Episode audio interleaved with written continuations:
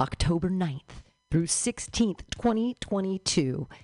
The seventh annual Mutiny Radio Comedy Festival is coming to you, San Francisco and beyond. So many venues this year Atlas Cafe, Madame Race Car, The Bar on Dolores, El Rio, Baby Blues Barbecue, OMG, and the Alameda Comedy Club, as well as Emperor Norton's Booze Land and Mutiny Radio.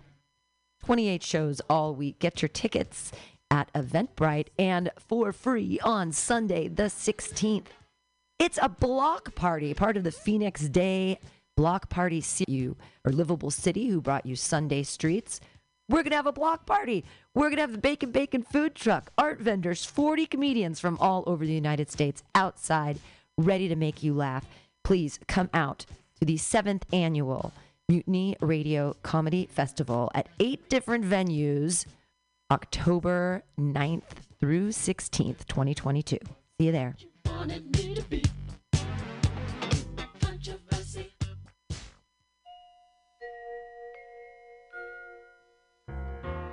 The National Lawyers Guild is dedicated to the need for basic change in the structure of our political and economic systems. They seek to unite lawyers, law students, legal workers, and jailhouse lawyers of America to function as an effective political and social force in the service of the people, to the end that human rights shall be regarded as more sacred than mere property interests. For more information about your legal rights, how to obtain legal assistance, or to donate, please contact the National Lawyers Guild at nlgsf.org. That's nlgsf.org. This public service announcement is brought to you by your friends at Mutiny Radio. LSD, FAP, acid and fapping, fapping and acid, acid, fapping, fapping and acid, fap, fap, fap, fap, fap, fap, fap, fap, acid. Thank you. That song is called Acid and Fapping. My name is Breakfast, and I'm running for Chancellor of the United States of America. For too long, we have gone without a chancellor who is willing to take bold leaps of faith and logic to create new possibilities for our great, big, fat nation. As your chancellor, I will balance the budget on the head of a pin, give entertaining speeches, have scandalous affairs, write strongly worded letters to unpopular foreign leaders, look good on camera, end all hunger, crime, abuse, war, disease, disasters, sadness, depression, oppression, repression, suppression, transgression, obsession, expression, impression, regression, and digression by signing pieces of paper that express my disapproval of such things. And invest in an American flag pin to be worn prominently on my stylish jackets. It's time to work together to take the country back from us and return it to ourselves. It's time to turn this country around and drive it into opposing traffic. It's time to take a chance on the Chancellor.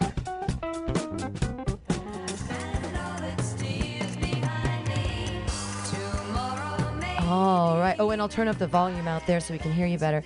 Here we are. It's two o'clock. It's day four of the Mutiny Radio Comedy Festival here in San Francisco. And I'm excited. This is our third master class, and I can't wait to see what our amazing comedian teacher is going to bring to us today. Put your hands together, everybody, for Lauren Kraut. Yay!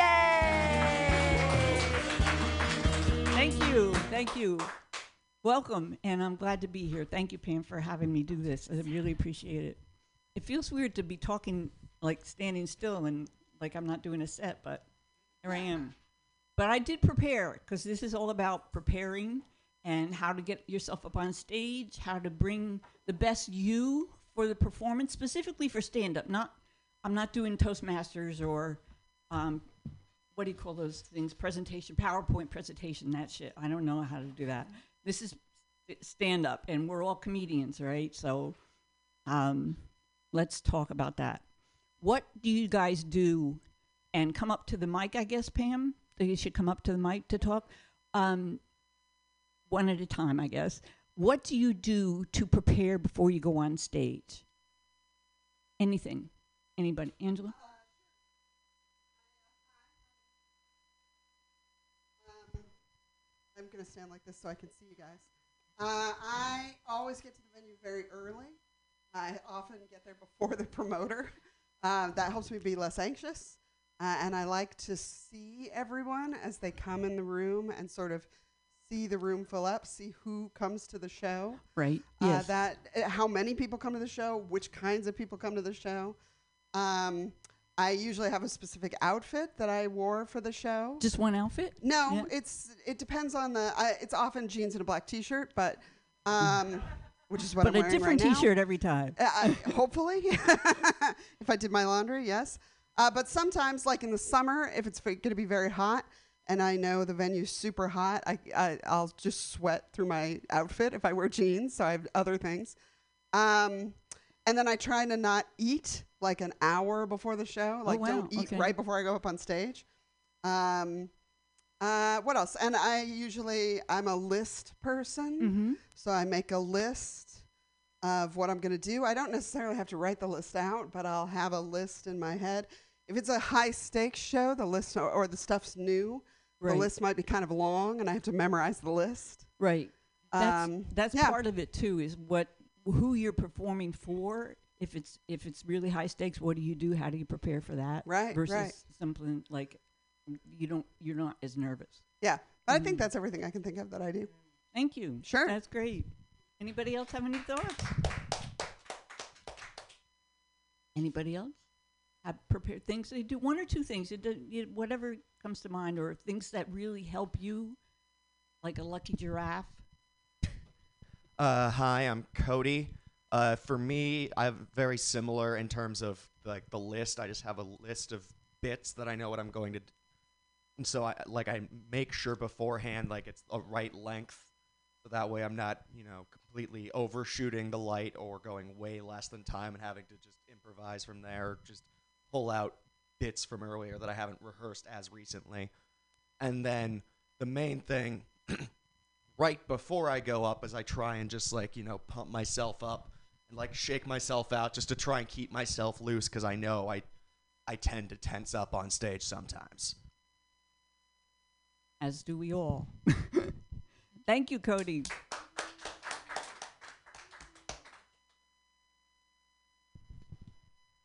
Hi, I'm uh, I'm Joe. I think one of the one of the things I like to do sometimes, um, if it's in like an if I'm in a new space or like a new environment, um, I might have uh, like headphones with me, and somewhere before I'm going up, I try to listen to like music that typically tends to like either you know relax me or again pump me up and kind of just get me in like a and I'm ready to go mood or if I want to try or do like a bit that I haven't done in a while, if I've recorded it, maybe it's go back and listen to that. You know what I mean? So it's like I, I like to have that as a variety uh, or like a potential option. You know what I mean? If I have the time uh, beforehand to try to just listen to something. Um, and same thing, very much like a list. I like to know what time I'm doing before I get there, so that I can already have like, cool, I've got ten minutes sick. Like I'm gonna do this, that, and the other, and then I just know ultimately, like I've done that however many times. That's ten minutes, so that it's you know I don't have to you don't have to stress about whether you're gonna Right. yeah am I gonna fill it am I not gonna fill it am I gonna overshoot undershoot like knowing that ahead of time is obviously a, a Right. delightful thing for kind of easing your easing your worries a bit so yeah Nice. Thank you, Joe.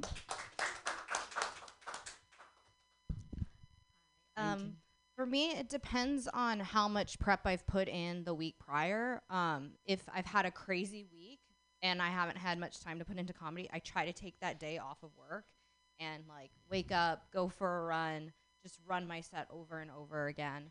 Um, I don't like to be rushed the day of a show. I find like that just that creates anxiety. Um, so like having plenty of time to get ready, doing my hair and makeup, depending what venue it is, like I kind of have one sort of outfit for like more higher end things, and then for like bar shows, a different vibe. Um, but I definitely, if I don't do a mic within like the day or two prior before a show, it really like messes with me. Like I start to feel like I'm not prepared enough. So I try to make time for that to happen Days for sure. prior. Yeah. Mhm. I've even done mics day of, but sometimes it actually kind of throws me off a bit. Um, but yeah, if I haven't been on stage in at least the past few days before a show, I'm like, fuck, I didn't prepare enough. And then it gets me in my head. So yeah. Thank you. Anybody? Cut? James? Thank you. Oh yeah, my name is James. Wait, is this on? Oh, okay, but yeah, I would feel like yeah, I want to piggyback off of that pretty much. This is my first time going on a mic this entire week, So yeah, I haven't been going to a lot of open mics recently, so I feel like going to a mic and just like shooting old shit helps out a little bit. And I guess like even going before a show, like it's a little bit distracting. Maybe it's good to like talk to comics before the show, but sometimes you get too in depth with their own shit that you forget that you got to go on stage in like five minutes. Like, oh fuck, okay, I got to do this right now. You'd get back into that other mindset. And I guess the other thing is like not eating is a good idea. Never go with a full stomach. A lot of breathing exercises, a lot of stretching, like doing this, like calisthenics and shit. Uh, what else? That's probably that's probably pretty much it though. Like preliminary shit. Mm-hmm. And reading out loud. Reading out loud helps me a lot. Reading just like what? read, like reading out loud. Reading any book, pretty much. Like the, the book I'm reading, I'll just like read that out loud. in My studio apartment. I've before. heard that you can you should read rhymed poetry before. Yeah, like anything That's that's, sort of like song wise or just something that just sort of like Yeah. has a good like rhythm to it. Helps out a Mhm. lot. Just gotta work out that tongue. But yeah. Thank you, James. Hey, this is. Oh, sorry. hey, this is Katka. Um, so two things I really like: um, getting to know people, like getting in early, as you said, Angela, and just getting to know you, feeling like you're, um, you know, you already have some like people who are going to love, and also like power posing, right? Like right before going to the bathroom and during during your power pose, being a giant star. I own this place. I own it, and just like um, bringing the charisma and ego on stage after that. Very good. We've done that. Thank you. Pam, did you want to come up? Pam? I agree with um, James with the don't talk to. I really psyched my I psych myself out when I talk to comedians because I have a lot of anxiety surrounding comedians, and um, and it takes me out of what I think I'm doing, and then I'm worried about who's in the room, and I'm all there, and I'm like, oh my god, and this is an important show, and they're all looking at me, and I'm totally gonna bomb in front of them, and then I start thinking that, and I'm like, oh my god, I know exactly who's here, and I have to prove to them something. I've got to prove it. I got to prove it, and so I'm not thinking at all about myself or my set. I'm just thinking about all of the comedians. So that's like, I'd say avoid that. Yeah. yes. Thank you, everybody. All these things are great, and they touch on things that I was going to say, like um, going early and prepare, if especially if it's a new venue and you don't know.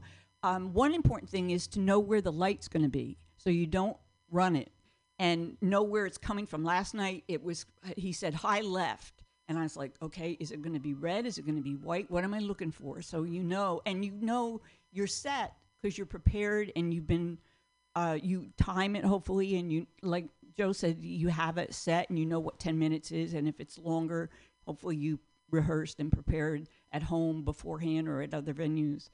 Um, what else? Grounding yourself and centering yourself. I like to do this thing where i go head up heart open feet on the ground. And it kind of gets me up and out because I my posture sucks. I'm an old lady, so mm-hmm. it's but it opens me up and opens up my my throat so that I can talk and and share and also thinking of the audience as they want you to succeed. They want they're if you can, somebody said that I think it's Shirley MacLaine does this. She imagines the audience as clones of her best friends. And so that you, there's all support and love there. So you you're thinking about them as real people, and you come on stage and you're prepared and you're centered and you make eye contact with one or two, and then hopefully, if you have a stage fright, it it dissipates with other the, these other things that you're doing. Grounding yourself, breathing is the most important thing. If you can't remember anything, take away, take a deep breath and breathe, and center yourself and I always like to know what's the first line that I'm saying because I get nervous, especially like right before that little walk from when they introduce you to when you come out visibly on stage. It's like, ah! so I think in my head, whatever the first line is, so it, it propels me up there. Um, exercise, stretching is good. Not too much that you pull anything, but some, you know, you want to be loose so that you can be in your in your body but out of it you know kind of comfortable. Um also it's if you do uh, warm up vocal exercises sometimes that's good. Like james said you read something out loud or you do poetry or the um, pitter patter what are those vocal exercises are that you could do. Oh i like i like to take if i'm really nervous and this is stage fright 101 um, when it gets to be really high. Um, there's a, some people have uh, alcohol, some people have weed. There's pros and cons to both of these. Um, there's also rescue remedy, which is it has a little bit of alcohol in it to preserve it, but it's it's mostly um, roots, and it helps calm the anxiety. And the little squirt on your tongue. I'm promoting a a top uh, what do you call it a brand thing. I hope that's okay on the radio, but um, it helps me if I'm really my legs are shaking so bad that I can't get on stage. Rescue remedy. Yes. Yeah, it's roots. It's um it's a uh what's the word for the um something with a C, not compassion. Um no. It, I think it has chamomile, but it has another root in it. But it's a homeopathic. That's it. That's C. Homeopathic uh, remedy, and you can get it at Whole Foods, and I think they have it at other places too. They have it in the gummy, and they have it in the spray, and they used to have it in the drops, but I don't know if they still do that. Um, but the spray works really fast, and if you have anxiety um, or stage fright, they recommend that. And I think it's better than alcohol because it alcohol kind of impedes your your vocal abilities. It may give you uh, help with the anxiety, but there's studies that show that it doesn't help you when you you're you tend to slow down with your talking and you might slur your words and stuff. Caffeine is another thing. I don't know. It depends on the person because sometimes it affects you in a hard, you know, what makes you jittery, and so it's not a good idea. Some people say orange juice is a good thing before you go on stage. I'm not sure why, but I heard that and I passed that along the pr- be in the present moment be in the room. Like angela said you come in you look at the audience you can look at them before you come as they come in check them out. See like pam will have she has menopause jokes she'll check for the menopause crowd to see if you know i- is is something i want to do tonight or where do i ad- address these um, uh, jokes? And also uh, it helps you to think of it like in terms of riffing. And when before you go up um, watch look at the audience so that you you can see connect what's happening with the comic before you. And if you want to do a callback um, that's always helpful. But um, oh um, oh the main thing is to be in the present moment. Be in the room be in your body be grounded and then when you like if you're waiting to go sometimes at the punchline i get really super nervous because it's the fucking punchline. And it's exciting and it's scary and it's a big deal. And i'm standing there and i'm waiting and i just look out at the audience and i try to be in the room and take my fear and anxiety and put it off of myself. And so my focus is not on the fear but it's on the performance and it's on making the people laugh and sharing my experience with them which is what we're there to do really is share our perspective our sense of humor our um, weirdness. Sometimes it helps to have a mantra. If you have like um, i got this or uh, everything's going to be okay. I'm in the moment. I'm me. I'm great. I like to do this one um, bus passing by. Uh, somebody once said that when you're in um, an argument with someone or you you're not quite sure how to be you send the butler to the door so you're very formal. So i think of going on stage as saying sending playful lauren to the stage so that it's just a visual image and i have a picture me as a as a jester i i was a court jester once summer in the renaissance fair in new york state. So i have this visual i have an actual photo of me in this stupid jester costume. And i i picture that and it's like okay playful lauren. So that it helps take me out of the anxiety and gets me ready to do my set. Um, Yes, power pose is a good one to have uh, before you go on stage. If you do it in the bathroom, yeah. I I was doing my stretches here because I was a little self conscious about doing it in front of people. But power poses is stretches. They're all good. They help you. You can do that with the mantra too, um, or a lucky charm. If you, anybody has a lucky charm, what do you have, James?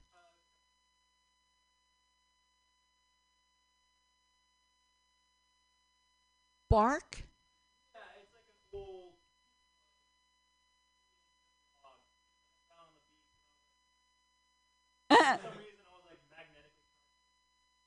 This is yours? Yeah.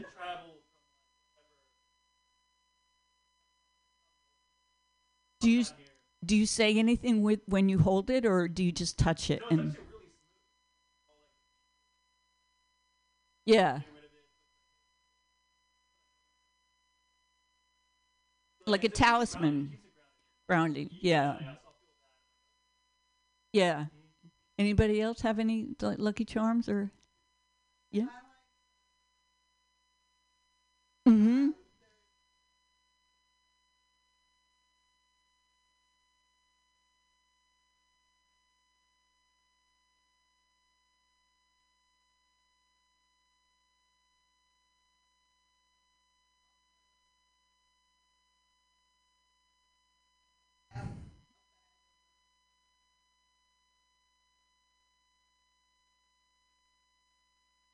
Right, right. Vitamin C drops. Okay, I'll remember that one. You you had something, Joe?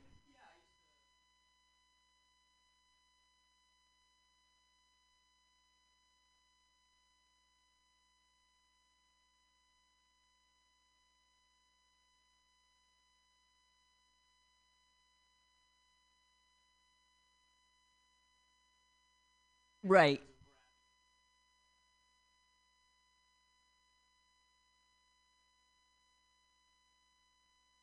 Yes. Yeah. These are all good grind grinding grinding grounding ourselves is part of preparing and getting ready to go up on stage. Did you have something, Jenny? You no. Hmm. I have, of course, because I'm fixated on giraffes. I always wear before a big show. I wore this gold giraffe that my cousin gave me. But now I am always prepared because I got this this year. It's a giraffe tattoo, everybody. Um, and sometimes giraffe socks. So it's my thing to feel like, okay, this is maybe it's superstitious, I don't know, but it makes me feel grounded and more prepared than I, if I didn't go on. I could say, oh, I didn't wear my giraffe socks today. Fuck. No wonder that joke.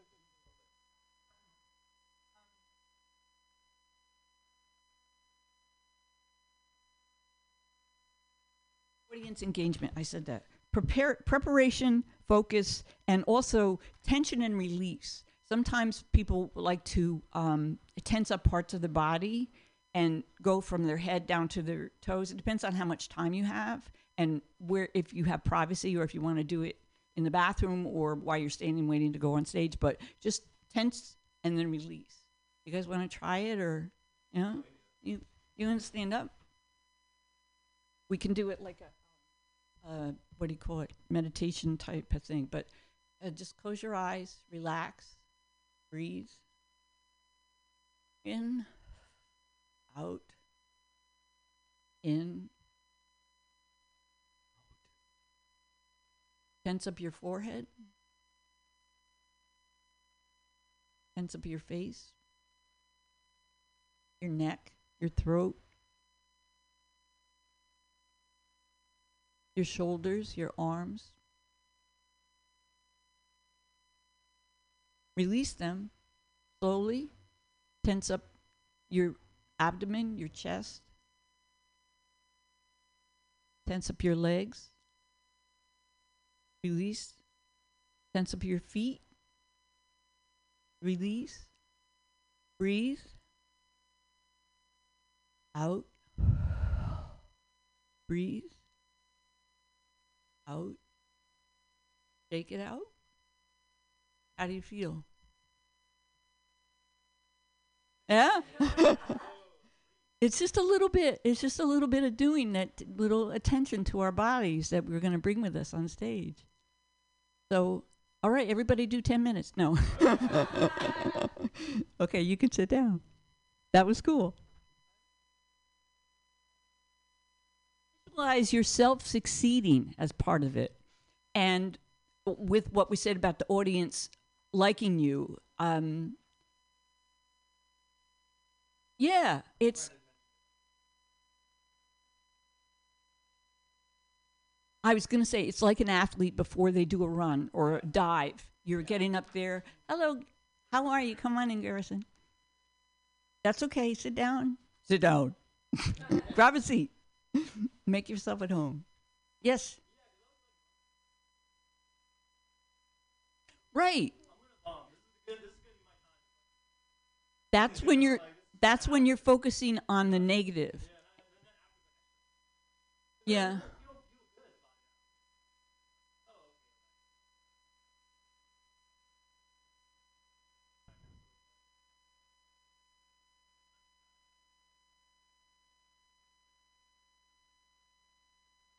Yeah.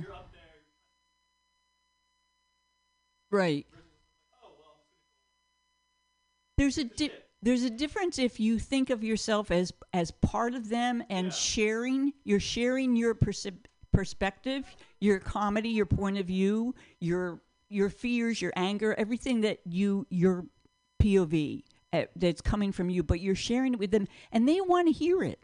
They're on your side, so it helps for us to think of that as a, like a loving environment and if we can i mean it's it's hard like if you have a high stakes performance and you you a lot is riding on it especially like in an audition. But if you want to feel like you can do your best think of them as a, as a loving environment instead of a hostile. Yes questions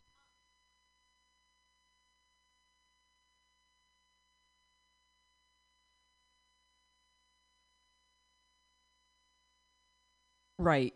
And you yeah that's hard. That's hard. Then th- going back to being in the room and sometimes you just have to abandon what you're you're set or part of it and just work with you know riffing or ignore them. Sometimes it's easier if it depends on where they're sitting. If they're right up front that makes it really hard. Um, and if the management doesn't move them or or they don't leave on their own then it's like what do i do? What do i do then it's kind of a, like a individual um, day by day uh, what do you call it situation. You, you got to figure it out like what do i do? Maybe engage them but then they could get more rowdy. It depends. I don't know. I've had both. I've had ignoring them and i've had um, engaging them. I have I have a trick. I have a one liner that I always use, whether it's it's a if it's if it's a man, I say it one way, and if it's a woman, I say it the other way. But I stop everything and I address them and I say, Are you my dad? You never listen to me. and then the whole audience is on my side because they're like, fuck that guy. And that's and if it's a woman, I'll be like, Excuse me, are you my mom? she never listened to me either or whatever and then the whole audience is with me and then i move on Yeah, that's part of it is getting them the audience on your side, especially if it's like a heckler. That's good. That's good. Thank you, Pam. Did s- I saw a hand? Somebody else. Angela.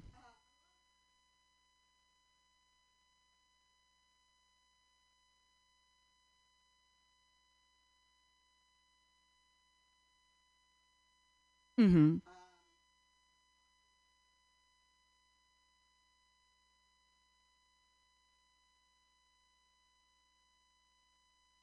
Mm-hmm. Yeah. Yeah. Yes.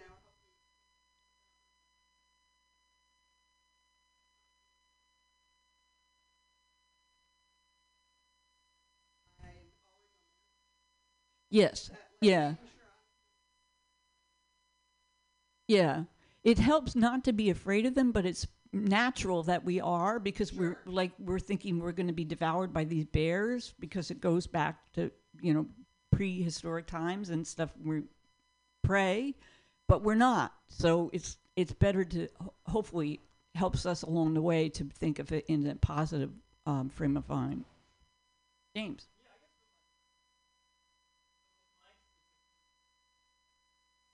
Mm-hmm.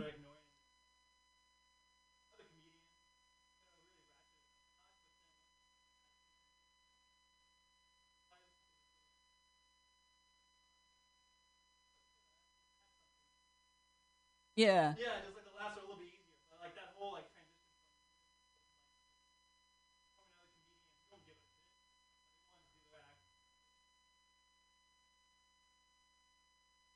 Yeah.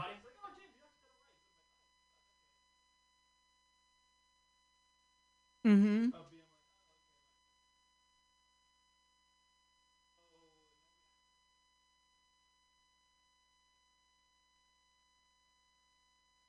That's a whole nother.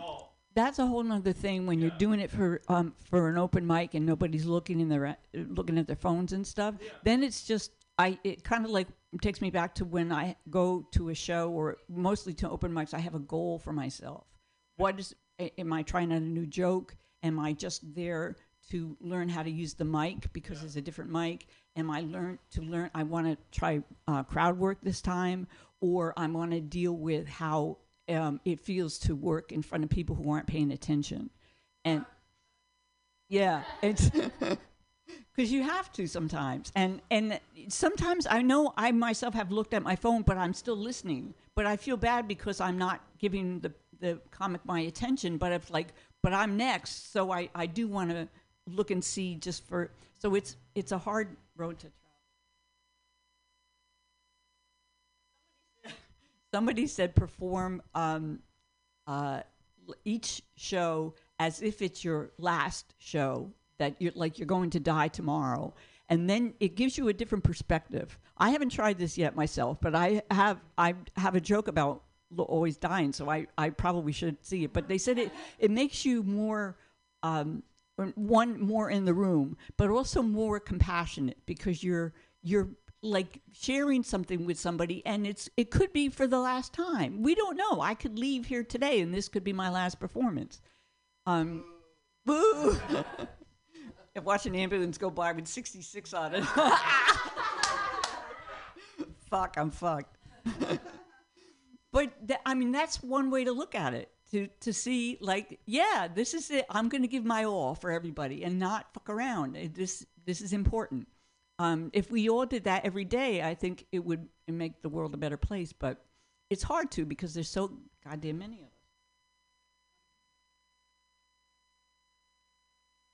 Control the controllables. I love that saying. The present be what you can only control what you can control which is you and how you feel how you're doing. You don't know how many people are going to come in. You don't know if they're going to be um,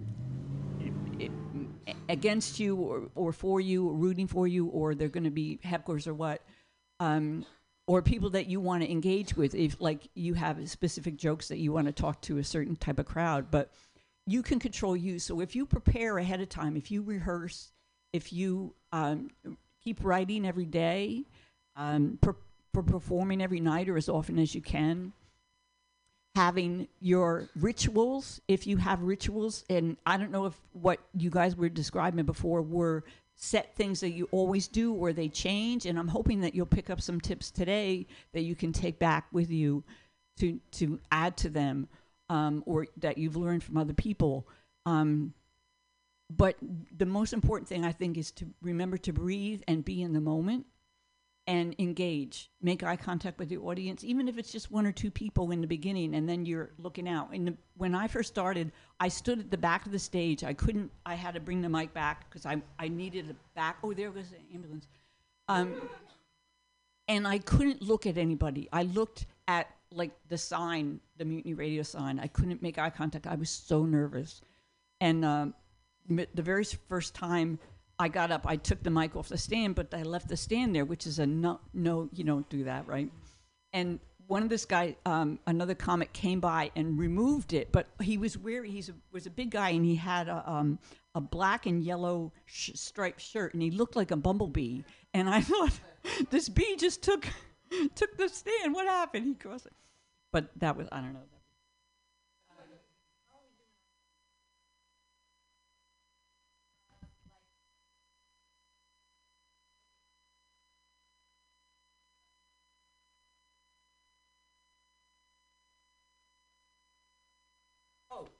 What do you have anything that you would like to add or change to your current uh, rituals and stuff? Do you have things that you're thinking of doing or that you're afraid to do that might have you might have a question about? Like, I don't know, um, anything. Does anybody have any? Yes. Oh, go up, go to the microphone. Oh, go up yeah. to the microphone.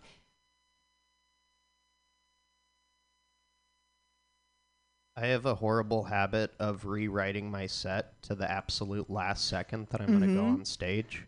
I don't know if there's anything to do besides just not do that. Yeah. But yeah, that's my big struggle. Do you um do you write it down? Do you make a set list, write it down, or you just have it in your head? I write it, but I have it in my head. Sometimes I'll have my set like in my back pocket for an absolute emergency, but I Yeah. don't I don't have it to read from. Mhm. It's just helpful for me to look at. Right, right. But should. then I'll but then I'll be like, this is what I think I want to do, and then five minutes before You I'm change supposed it? to go up, I'm like, oh, well, this would make more sense now in the context of everything. I would go with with if that's if those those are what you're thinking, those are the words that you're thinking, then I would say go with that because I do that too. I change things up, and sometimes you second guess yourself when you go home. You go, oh, "Shit, I should have done it the first way," but it's it depends. It's being in the room. I think it's being in the room because something might happen on stage. They the comic before you might have an interaction with an audience member that you affects what you're going to do, or it gives you a callback that you want to do when you get up there. So it's I think it's being in the room is the important thing. Okay, cool. Yeah. Thank you. Mhm. Thank you. Hello. Have a seat. Yeah, come come around. Oh, okay.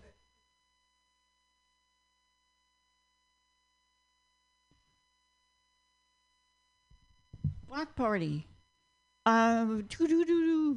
Bas- basically, it's listen to your inner self and go with your instincts. Like I was just saying to Garrison, the you you got to have um, confidence to get up on stage, and the main thing is to feel confident as you're you're moving into it and going up there. Um,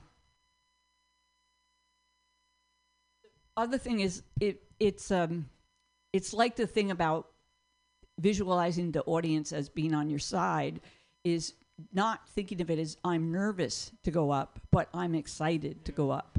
And that changes it.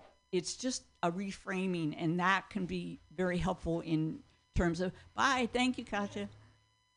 In, in terms of getting you up there if you're really nervous or dealing with eh, nerves. Does anybody get nervous, get up on stage and do okay, but then get nervous once you're on there? Like once you started in your set for some reason? No? You're nervous first?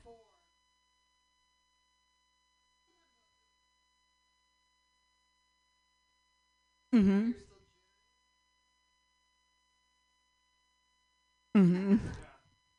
I get nervous after I get off stage. I'm like, was it good? I have no idea how to judge myself. I have no idea what happened.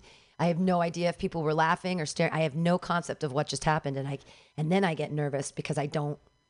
Uh, then I'm like, was it any good? I can't. I can't because I And how no- do you find out if it was any good? How do, Uh, I usually just lie to myself and tell tell myself it was amazing, and then I wait. I wait for the reaction of my peers, and if I don't get more than two fist bumps, I'm delusional. It's hard. It's hard. What we the games that we play with our heads and on when sometimes I get on stage and I'll do okay after the first laugh. I'll, I'll relax and say, okay, that's good. They're on my side. But then a little bit later, for some reason, maybe somebody I'll make eye contact with an audience person and they'll be sitting there like with their arms crossed and just staring at me and not laughing and not smiling, and I'll think, fuck, I'm doing terrible. And you focus on that one negative person, and then your whole or your confidence goes, and then your legs start shaking, and you're like, okay, now what do I address that, or can they see that? Did I wear the tight jeans for the on the wrong day because they're seeing this big leg flopping? I've had that happen when, and I just like I so I've written material, funny hopefully that says yes, you may have noticed that my leg is shaking, and it's part of the um, the trials of being a neurotic person that you just have to deal with this kind of shit and, and acknowledge that you're human or falling down in front of an audience and just deal with it and everybody's looking at it but now let's move on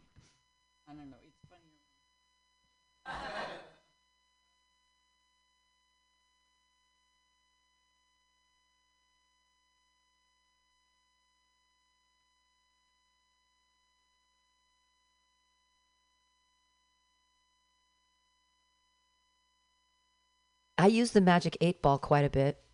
I have an app on my phone, and I ask it how I'm going to do before a set. The what? then A magic eight ball? Yeah, the Magic Eight Ball app. I go, I go by that a lot. I'll be like, "Am I going to do great?" And it says, "It is certain." I'm like, "All right, that's all." I need."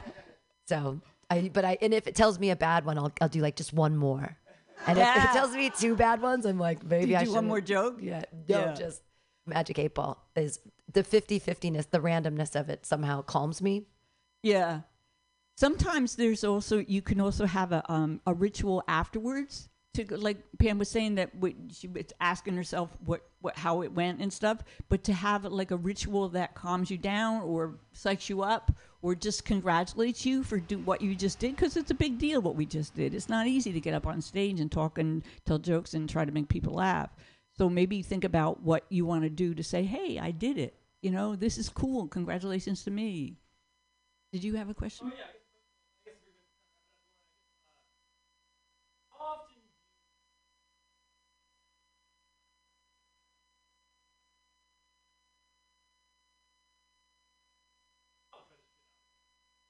sort of like, I'll leave it back. Or you're sort of like, you pull it out, you get the laugh, or you're sort of like, how long will you work on it? Like audience. A new joke you're saying or Like a, like a joke that's been in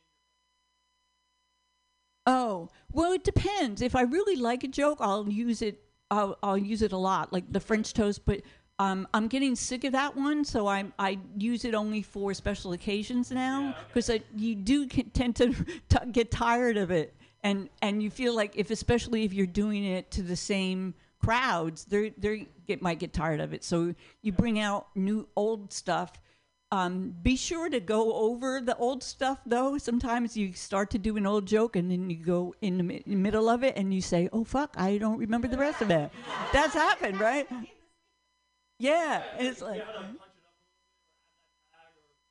yeah, or add a new tag. Yeah.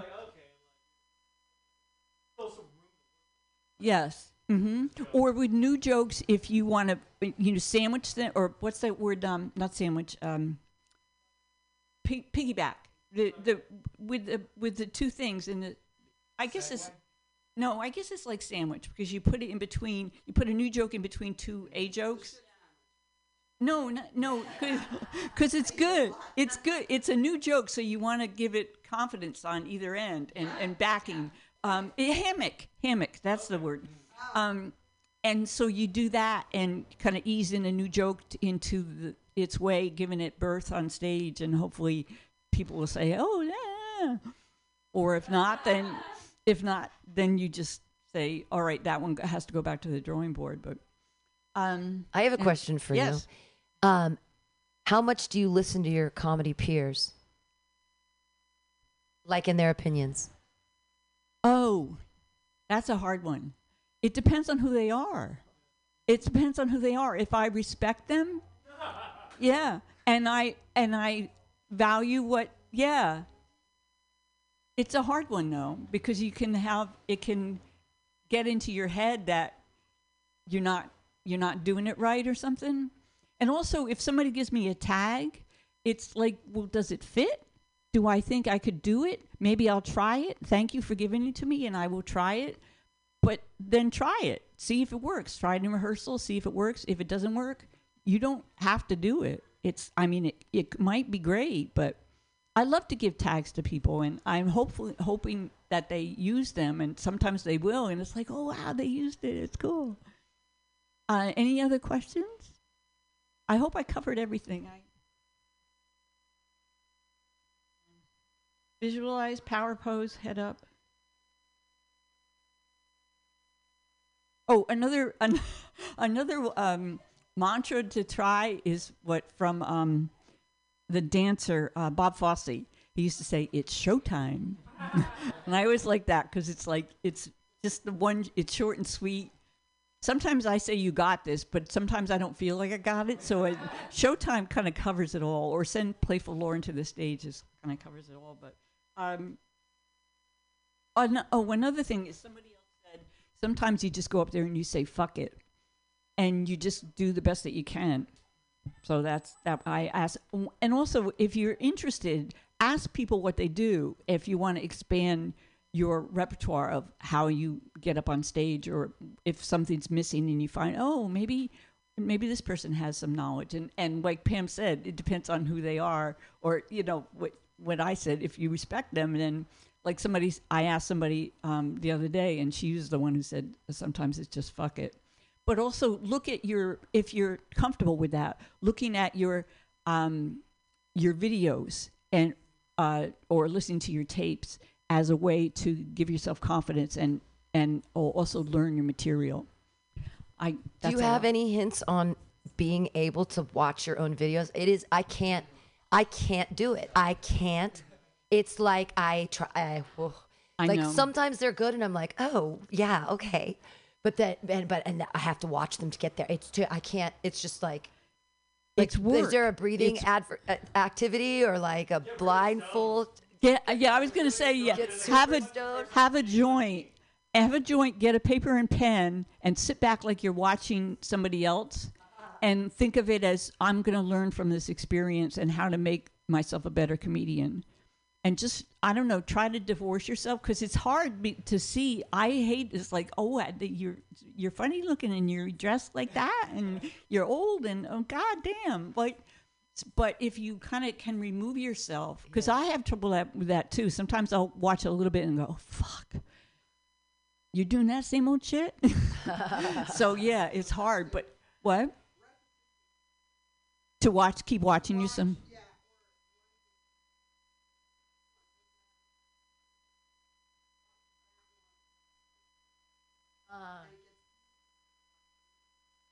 then subsequent. Ones yeah that's a good, good. idea. Yeah I have I have deep fear of, uh, of watching. Yeah, I can listen. I can listen to podcasts, no problem. I can listen to podcasts all day. Auditory, I can record, and I'm absolutely fine with listening to that. But what, literally, like to actually watching myself, I don't know if anyone else has that anxiety of like. It's i like- have some i don't know if i have it to that extent but I'm like, am I skinny and pretty? Okay, okay, it's okay. Yeah. It's-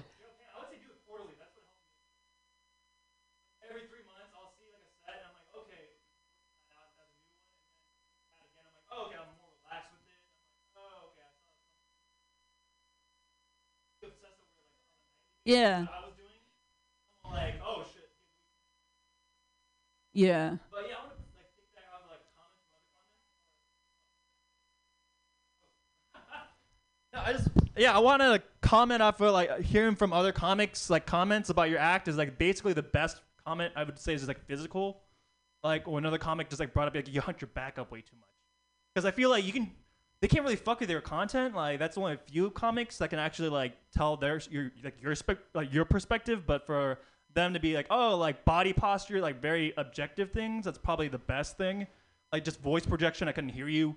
right You know, yes. and just sort of like, oh, like you're death gripping the mic, you're doing this right now. Like that Yeah. kind of shit is just sort of like, oh, okay, I can just like work on my body movements, Mm-hmm. which I feel like it's just sort of like, I don't know, just your cream of the crop, just sort of like, just do this, do that. Like stage, pre- like stage presence right is the best thing for a comic to like recommend another comic. They just see you doing something wrong.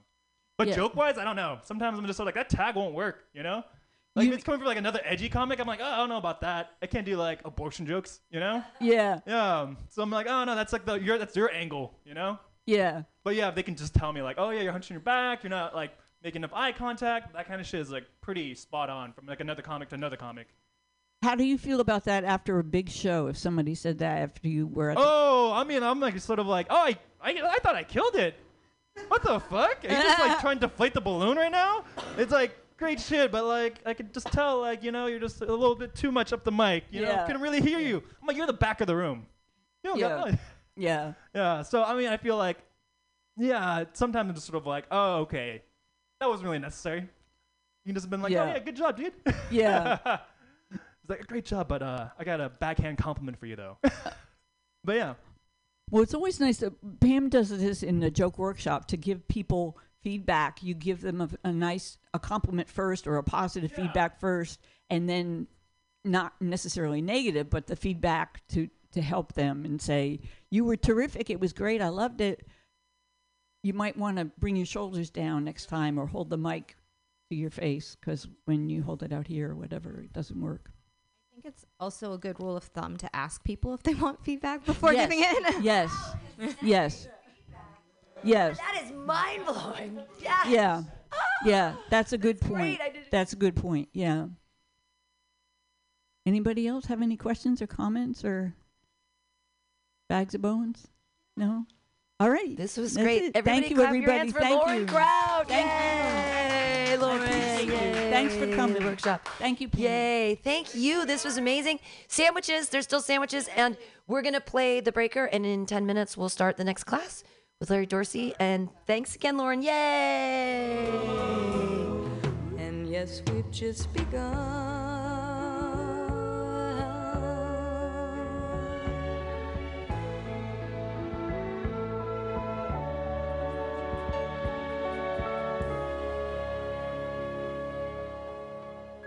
Are you tired of swimming through a sea of podcasts?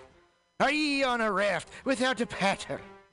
Well, gather around me, sea dogs, and get aboard me pirate ship as we set sail for the seas of mutinyradio.fm. From there, you can captain your own pirate ship as you sail through over 44 different shows for all of your listening pleasures. They've got live comedy to small business advice, LGBTQ friendly to sports, vinyl to gutter punk.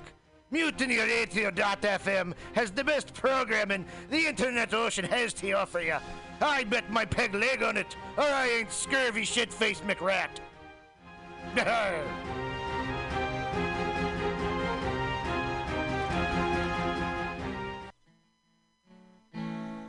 Billy Bob, you ever want to be funny?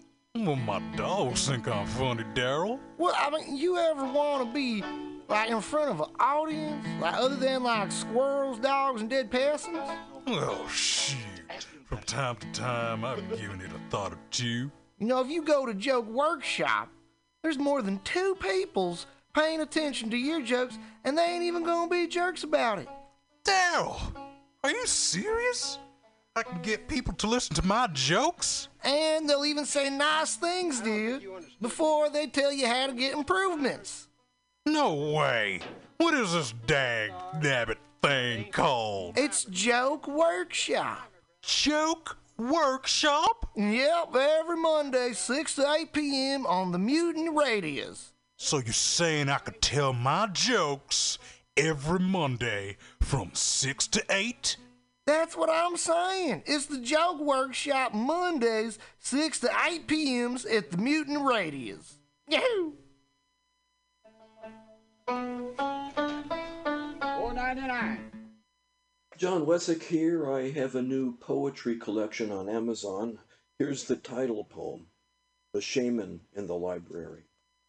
Naked except for a loin cloth, ritual scars, and streaks of red clay, he attends the staff meeting. Bowl haircut, back straight, face impassive. Why is he here? No one knows.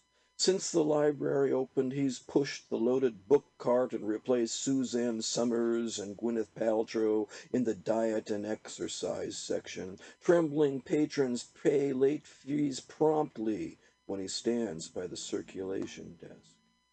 A few parents complain their teenagers shadow him, chasing rumors of hallucinogenic ayahuasca vines hidden in the botany section. And after the singed carpet incident, management forbade cooking fires. No more fresh rabbit meat, only packets of microwaved cassava. He pricks his fingertip at shift's end and fills out his timesheet with human blood. It's a good life. His employer provides health insurance and a retirement plan. But when the wild parrots come to strip fruit from nearby trees, he remembers the land of his birth, his vision quest, fasting to the point of death, and how his spirit animal came to him. He remembers inhabiting the jaguar's body, its savage strength, and the power he gained power to take life and heal. Free from culture and convention, he hunted at night, the heart pounding chase, the taste of wild boar's blood.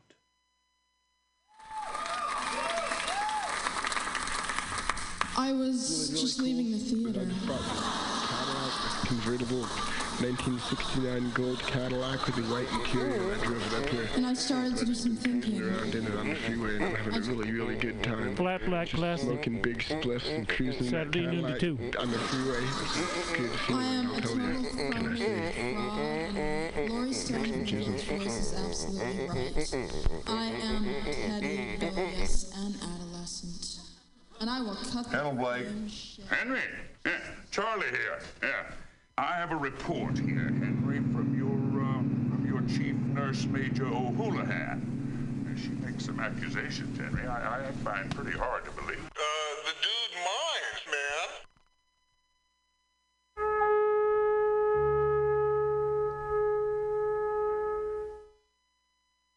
Black Block, a novel about protest from Sanjuro, a sample. The walk from Union Square to the bar is a long way for a drink, so you want a few stopovers. You get warmed up at Lefty O'Doul's, an old time tavern with memorabilia and a menu from another century. Then a Market Street dive to rub elbows with the hoi polloi.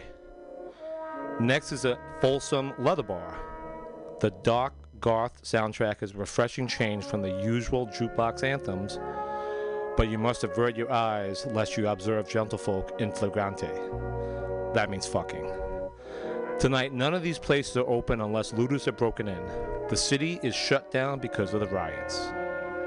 Thank you. Find me at sanjurowriter.com and Black Block is on Amazon.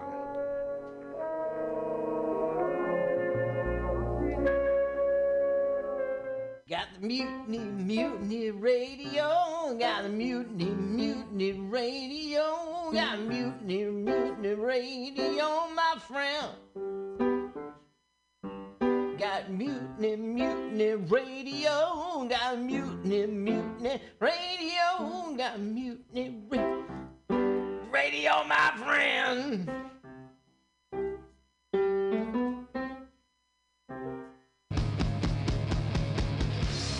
Have you heard of Subliminal SF? Visual and auditory mind control, graphic design, physical merchandise, live music promotions. Go! www.subliminalsf.com for the most amazing t shirts you've ever seen. Graphic design for every need, and live music promotion at some of the best bars in San Francisco. That's Subliminal SF, visual and auditory mind control. Go to subliminalsf.com now.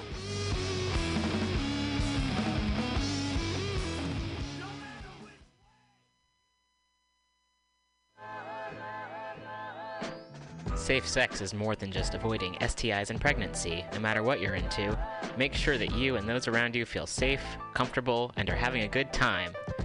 This public service announcement is brought to you by your friends at Mutiny Radio. October 9th through 16th, 2022. The seventh annual Mutiny Radio Comedy Festival is coming to you, San Francisco and beyond.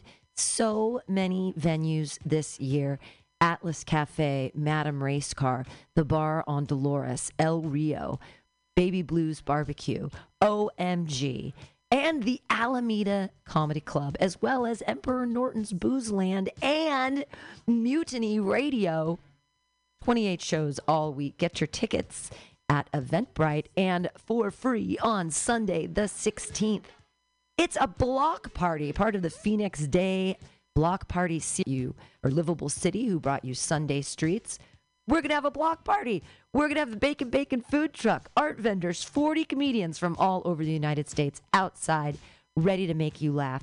Please come out to the seventh annual Mutiny Radio Comedy Festival at eight different venues, October 9th through 16th, 2022. See you there.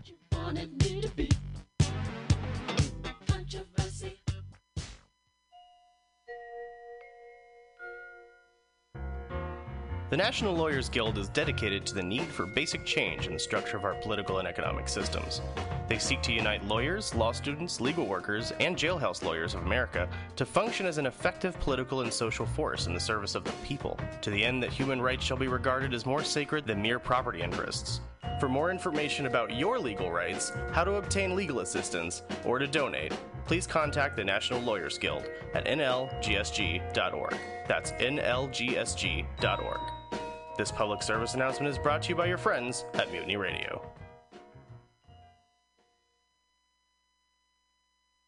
LSD, FAP, acid and fapping, fapping and acid, acid, fapping, fapping and acid, fap, fap, fap, fap, fap, fap, fap, fap, acid. Thank you. That song is called Acid and Fapping. My name is Breakfast, and I'm running for Chancellor of the United States of America. For too long, we have gone without a Chancellor who is willing to take bold leaps of faith and logic to create new possibilities for our great, big, fat nation. As your Chancellor, I will balance the budget on the head of a pin, give entertaining speeches, have scandalous affairs, write strongly worded letters to unpopular foreign leaders, look good on camera, end all hunger, crime, abuse, war, disease, disasters, sadness, depression, oppression, repression, suppression, transgression, obsession, expression, impression, regression, and digression by signing pieces of paper that express my disapproval of such things. And invest in an American flag pin to be worn prominently on my stylish jackets. It's time to work together to take the country back from us and return it to ourselves. It's time to turn this country around and drive it into opposing traffic. It's time to take a chance on the Chancellor.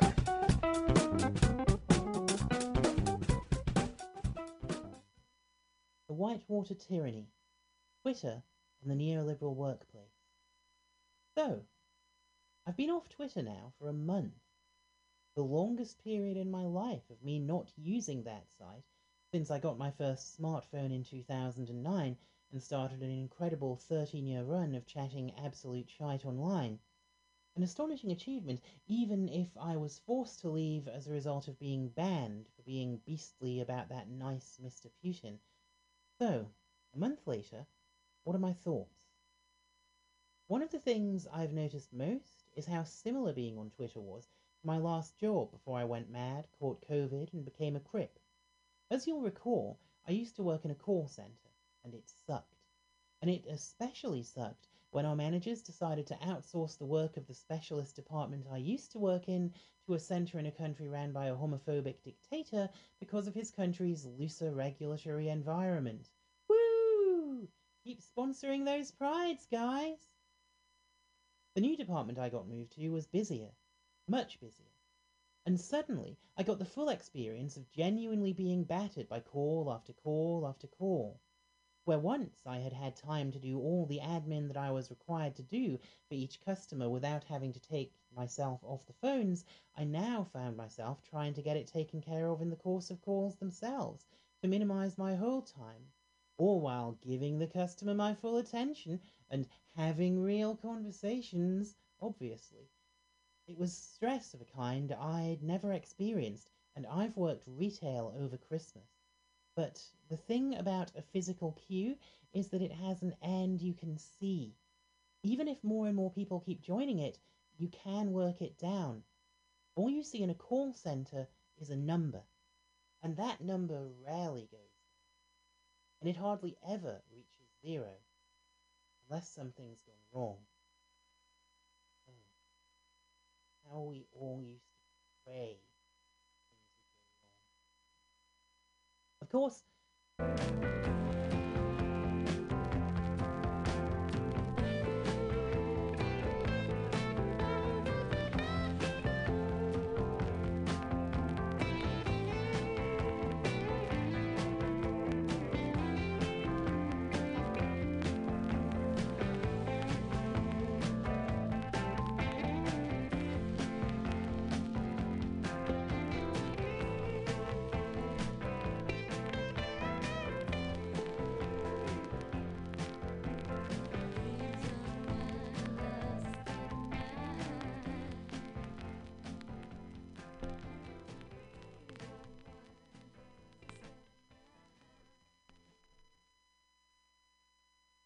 wrong. Of course, Claudia.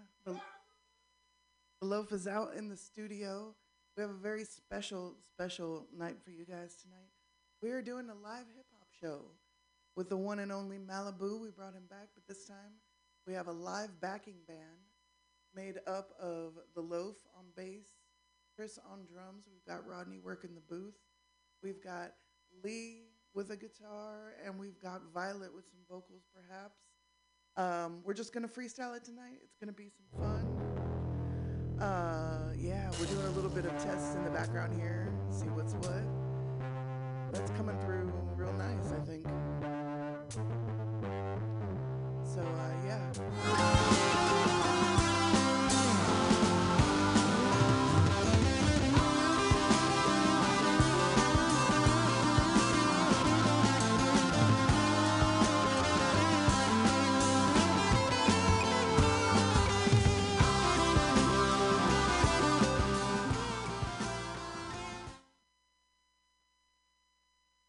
All right, here we are in the Sprawling Mutiny Radio studios for the last masterclass of the series here for the Mutiny Radio Comedy Festival 2022.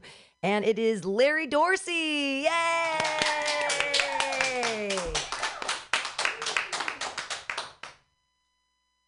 What's up, y'all? Um, improv and stand up. So I've been I've been teaching uh, this class for around six years. I usually start off by saying improv is yes and. Stand up is no and fuck you. right? So that's like the di- that's how you differentiate the two art forms. Although they're both in the same kind of is more about supporting each other. And I guess that's why stand up hate improv so much. improvisers don't hate stand up stuff. On, on the other end, improvisers are all like, oh, I, uh, stand up comedy. You know, but stand ups are like, man, fucking improvisers. You know, I'm like, so I've been I've been doing improv for around 14 years. That's the same amount of time I've been involved in stand. I worked for the top improv theater in California. Robin Williams, Greg Proops, a lot of them were I've been for a long time, and I'd love to give you all the information, all the knowledge. I'm not going to. Stand ups will make you the secrets here, nigga, you got to learn. Like, but improv, I'm just to give you everything. It's just about having fun. You don't have to be clever. You don't have to be witty or smart. You don't have to be you know, the funniest. Truthful in the moment. Start off with some warm-up I would love to have you join these games.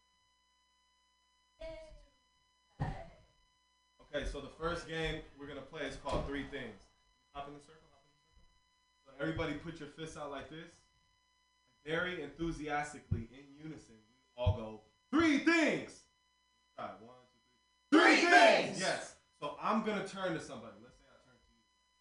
I'm gonna give a, a, a, just a topic that you have to list three things of, like three superhero powers that haven't been in DC or Marvel universe. Boom. And you have to go as fast as you can. It's not about being clever or being witty or being smart. It's just about saying the first three things. You can't think of anything, gibberish. Boom, boom, boom. And sometimes they'll ask questions. Your three favorite movies, right? You don't have to be accurate. Like you can hate Nutty Professor. Nutty Professor, fuck, I don't know, you know, and it's totally fine. So it's just about speed. Okay, make sense? Yeah. Cool. And um, and while I'm asking you the question, you're looking at me very enthusiastically, right? And then after you name the three things, we turn back to the middle and we all go three things, and then you turn to the next person and ask a completely different question. All right, cool. Yeah, ready? You're gonna catch on. One, two, three. Three things! Three things that you're hiding under your hat. Um, tattoos, uh, sweat, all that. Three things! Um, three thing, three cars that you've had in your lifetime. Matchbox. Hyundai. Ford Explorer Sport. Three things!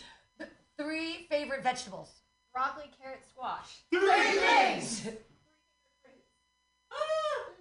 Um, pineapple, banana, uh, peach. Three things! Uh, Folsom, uh, uh, Newark, uh, Dynasty. I don't know. Three things! Time travel means three things to you. Killing Hitler. Three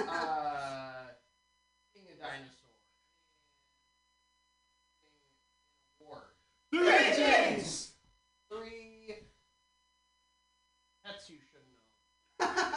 uh, uh, lizards, uh, uh, elephants, and um, uh, chinchillas. Three things. Uh, the three hottest celebrities. Um, the sun. Uh, Proxima Centauri. Uh, whatever the third, whatever the other star next to Proxima Centauri is. Three things. Uh, three questions you don't want to be asked during a job interview. I don't want to be asked my criminal history. I don't want to be asked if I do weed. I don't want to be asked out on a date. Three things. Cool. Cool. Makes sense? For sure. This next game is one of my favorites. So, Abby, step to the middle. What is something you're good at or you like about yourself? Dancing. Like dancing. Okay, so on the count of three, all of us are gonna aggressively bombard her with compliments about how good she is. All ready? One, two, three. You are the You best dancer in the you're world. so good. You are You're so the good. best dancer You're than you. so good. You are so good at dancing. Are you serious? You're always You're the fastest people on earth. You could be famous one day for comedy and dancing. That's what you're gonna do. That's why. Are you kidding me? You're the greatest dancer of all time. Everybody wants to watch you dance. You probably should stop talking and do dance. Okay. You are such a good dancer that the star that this person couldn't remember you. That's what Dan- dancing with the stars. Woo! Thank you. Metaphor or simile about how good she is.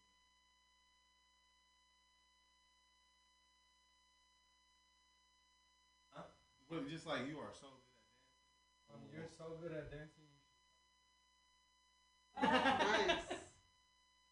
You are so good at dancing, you should consider being a stripper. You are so good at dancing, you should be dancing back up for Beyonce. Ooh. We're so good at dancing. Rogers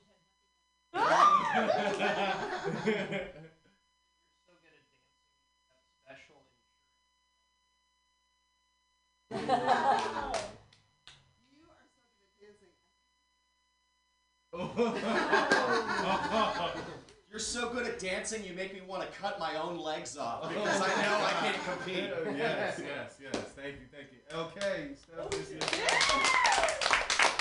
What is something you like about yourself or that you think you're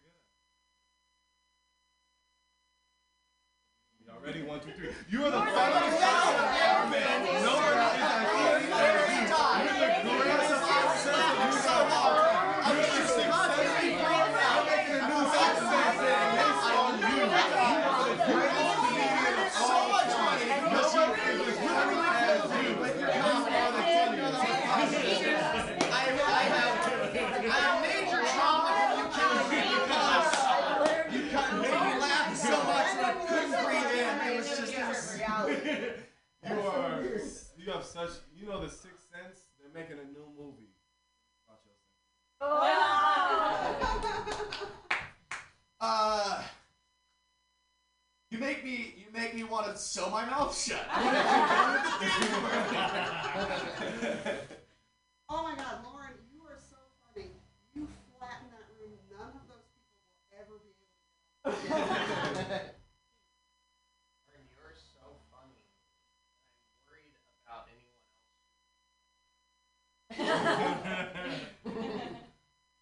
Lauren, your sense of humor, witnessing, feels like seeing all the stars at once in the form of one star. Thank you. You are so funny. Ooh. Uh, your sense of humor is so great. I'll never be able to smoke enough pot to get in your perspective. You're the funniest person Oh, okay, go go for it, Pam. Isn't it Jenny's turn? There is no, there's no Oh, order. But Jen, but Jen, yeah, come on, come on, get ready for this. What, what do you like? What do you like about yourself? I, I think I'm good at organizing. You are so good at organizing. You're the greatest organizer on earth.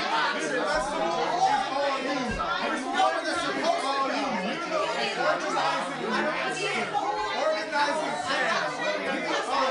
He's OG, but everybody knows that Christian, like, organizing person. Sam Basket. And everybody else show up on driving list. I've never seen that before. I don't know how. All right, give it to us. Pam, you're bringing a whole new meaning to PO. Not parole officer. Oh, Ah, I get it. Um, I almost thought you were OC.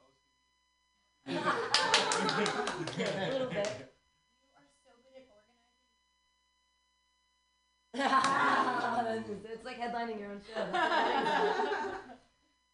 are so good at organizing. Having the world without Oh. Your organization, like getting a million allows us to rise.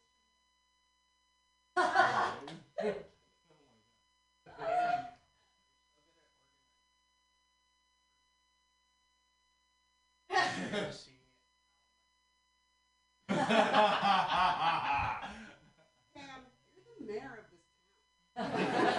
I can't wait to go back to my town and tell them they need a new mayor. Man, you are so good at organizing. I would love to see you organize some sort of like festival for like maybe like something like comedy, stand-up comedy. Yeah, I think you'd be really good at that. Yeah, I would too.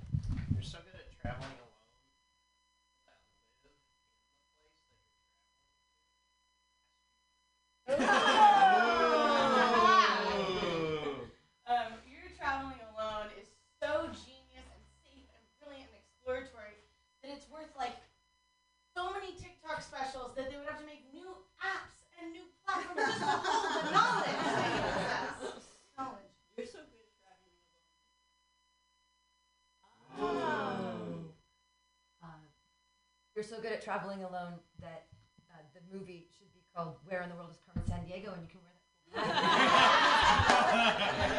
cool wear a trench coat.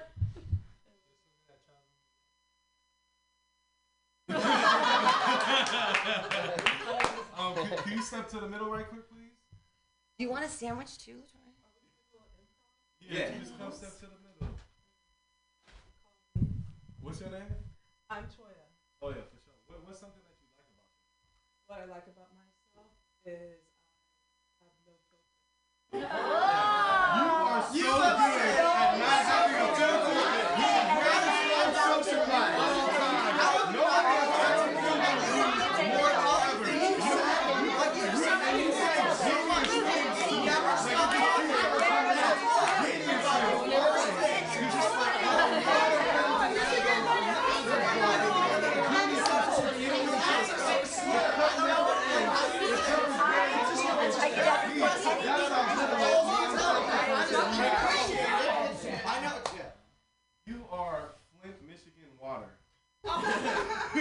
no filter.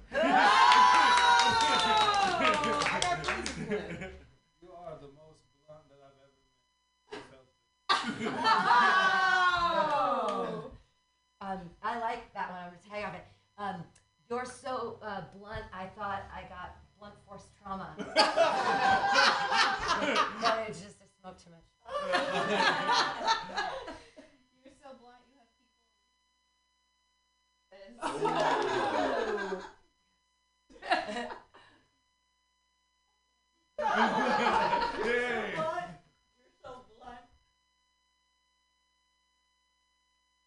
That you Shit. came to a loss of words. Yeah. that works. That works. um, the amount of no filter that you have creates the amount of honesty. If you did something online, it would you're so sexy.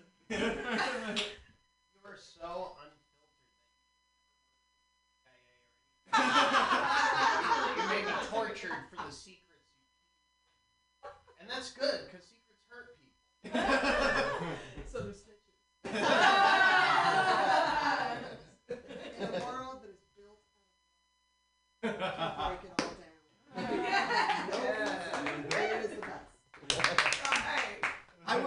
tell you how unfiltered and honest you are, but I, I just, like, I'm scared of what you would say.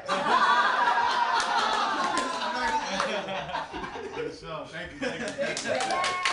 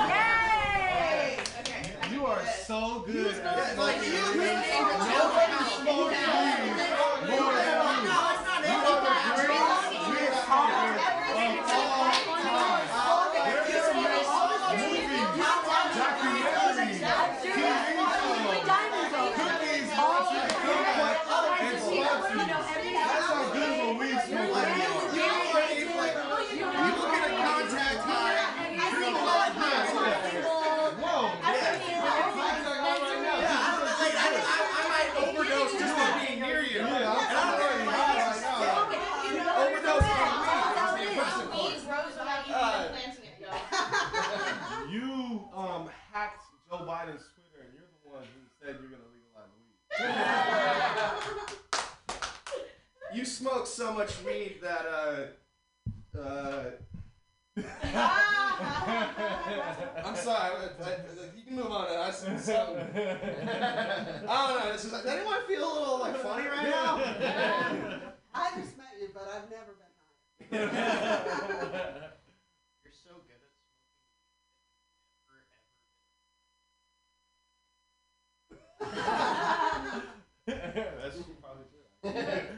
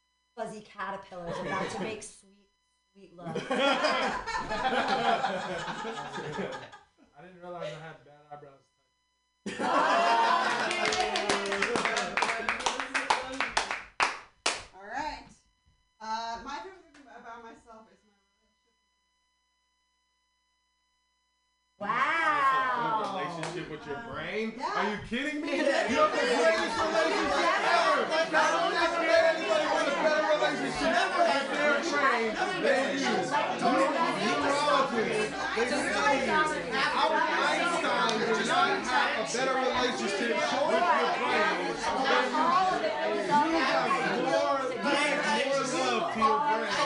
Just anybody. You can That's what I want to do. Your brain is full of love. And you are in love with your brain. And that creates just cacophony of noises and sounds that are love and relationship inducing. Because that's how much of a relationship you have with your brain. Your, you and your brain. You have, you love, you make more love to your thing than Jeffrey Dahmer did with someone else's head. Okay. uh, yeah, you have the opposite relationship to my brain. and that is the highest compliment that I can give. Ha ha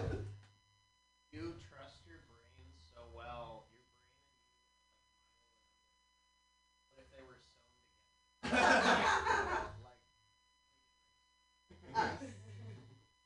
Uh, your relationship with your brain is aspirational. Your brain alone should be lectures, and then you should collaborate but it's so good that watch out. Your oh, that was awesome. Sorry.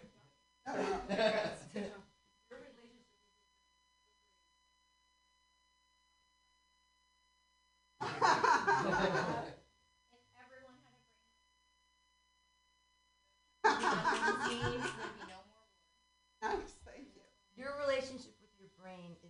so great that you can compare yourself to Socrates without pretension or hubris.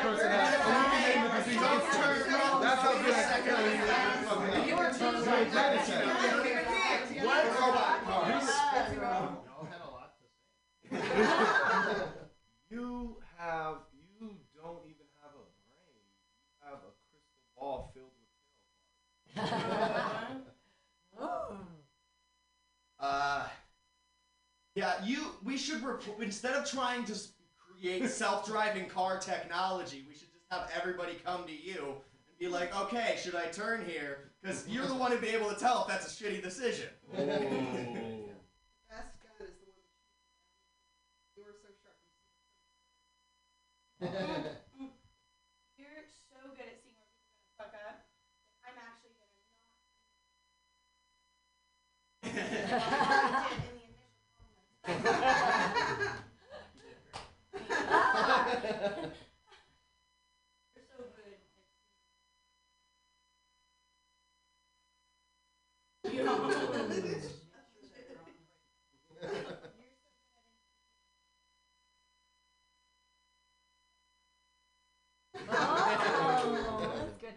Um, that biblical thing was actually written about you in Matthew about taking the log out of your brother's eye and the speck out of your.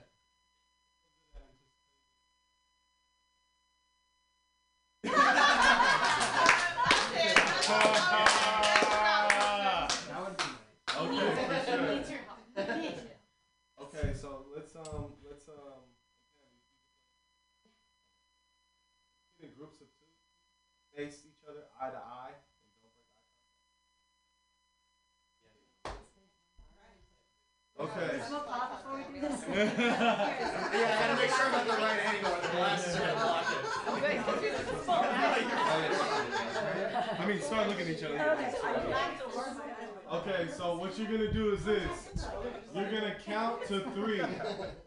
All you're gonna do is count to three. Face each other. They'll face each other. Make eye contact. You're gonna count to three, over and over. So one person will say one, next person say two, next person say three. Then the person who said uh, whatever go one, two, three, one, two, three, back and forth, back and forth, back and forth, nonstop as fast as you could. And if you mess up, hold on. If you mess up, you celebrate. Oh, Alright. okay. So you'll be like, hey. So, so acknowledge the mess up. Go for it. One, One, three, two, one, two, two, one, three, one, two, three, Two, two, one, one, one, three, three, two, two, Yay! three, Three, two, two, one, three, one, four, three, five, two, yay! one, three, two, one, three, two, Two, one, one, three, three, two, one, two, three, two, one, one, three, two, one, three, two, one, three, two, One, one, three, one, two, one, three, two, one,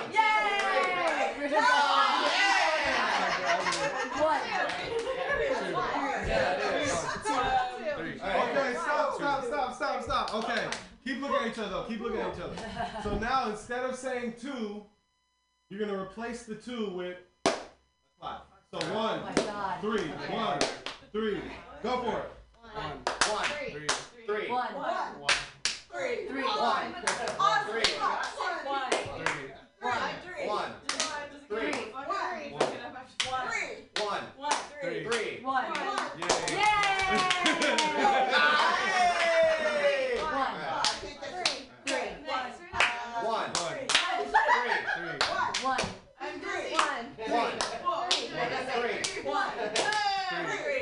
One, three, Three. one, One. three, One. One. Three.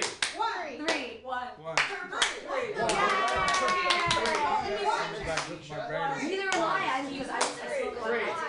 One. Three. one, one, three, three, One. three, One. Oh, three, One. one, three.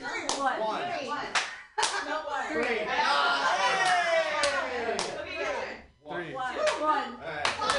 Yeah, it's a lot harder. Alright. Okay, okay. Stop right there. So now three,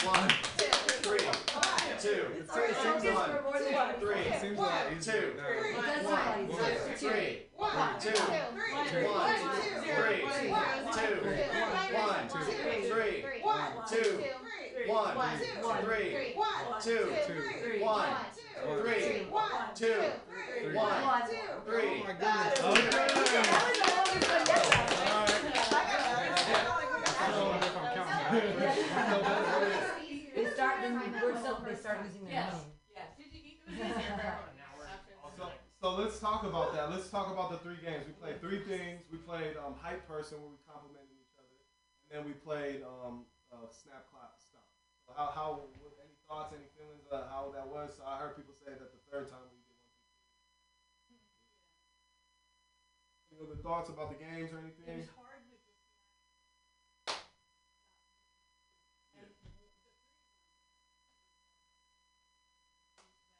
Yeah.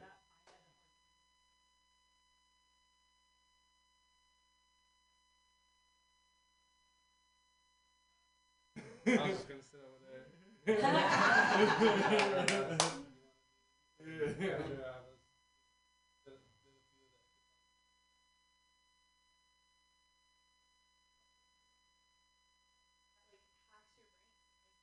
Really, or at least for me, it really up. You're warming up and breaking And, and, and stand up it is. Wait. So, so um, the way laughter is created scientifically is like. There's the unexpected and there's the non-violation.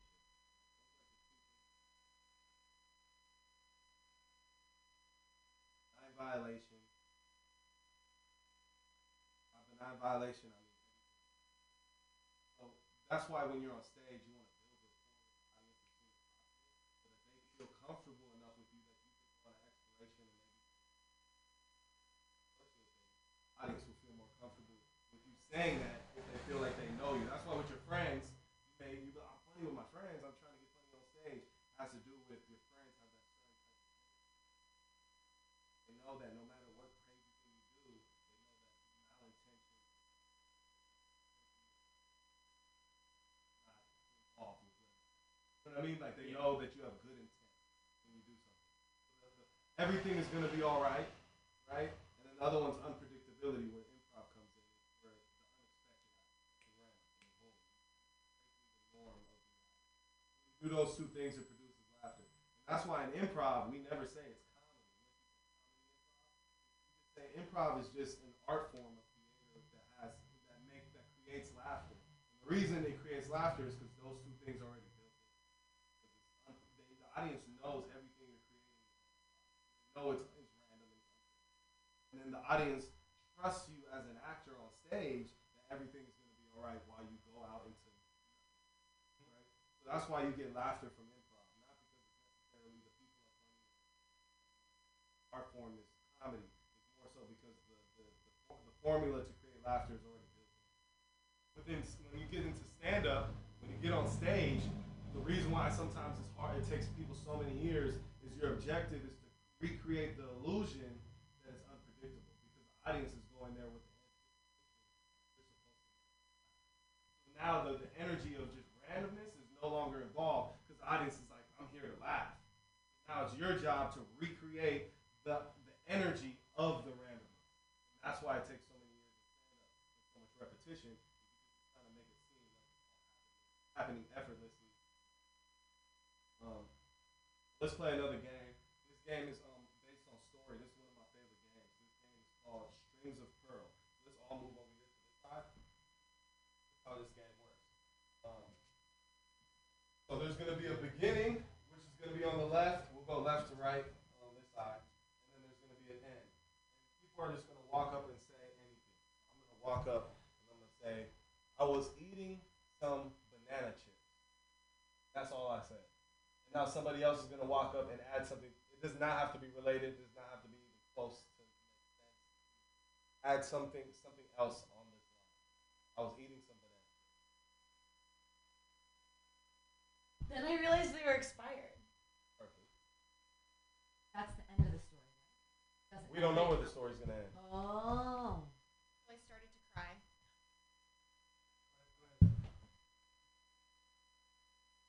Year 2007, Hurricane Katrina hit New Orleans.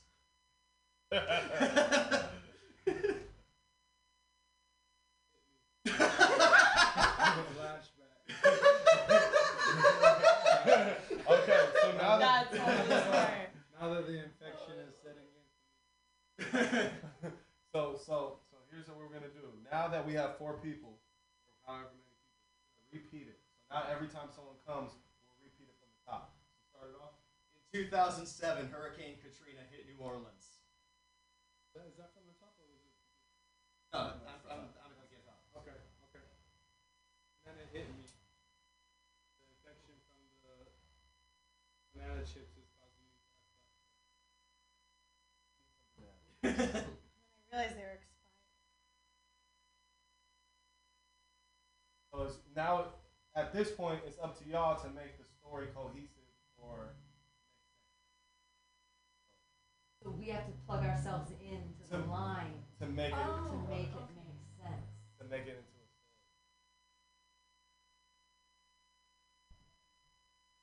Did George W. Bush make these banana chips?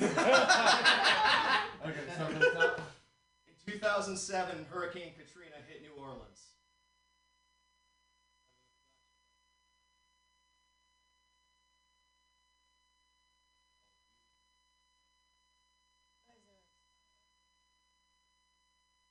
Did George W. Bush make these banana chips?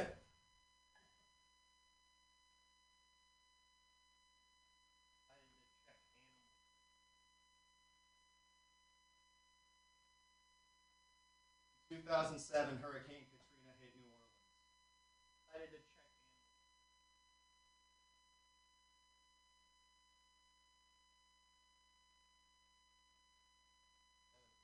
Then I realized they were expired. So I started to cry. Did George W. Bush make these banana?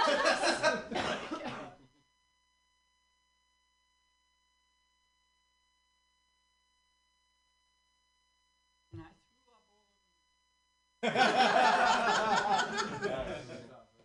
In 2007, Hurricane Katrina hit New Orleans.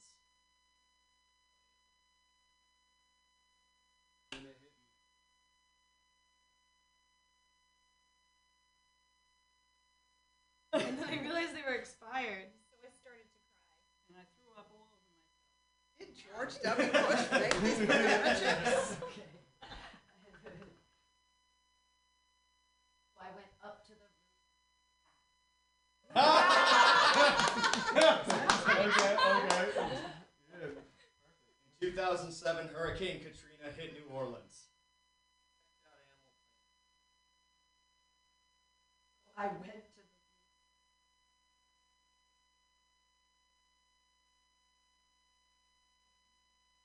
Did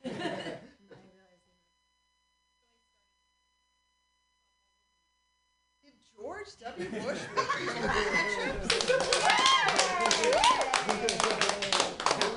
All right, let's let's try let's try it one more time, and uh, I won't go first this time though. Let's try to make the first three or four like not connected, more random and stuff. Yeah, don't That's what I was trying to do in the end. No, I was like, this is, this is too consistent. I gotta go Way at the beginning. That was perfect. Yeah, Let's get the first three or four like hella not connected, so everybody yeah. else has to work harder.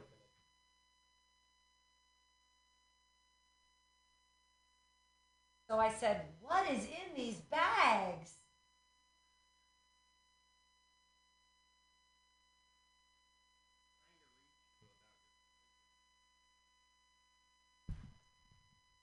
Black mermaid.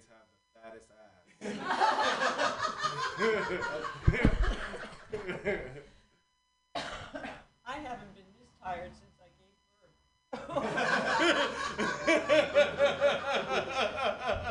All right, so let's start making this make sense. In the ocean. oh, whoa! All right, let's start from the top. Let's start from the top.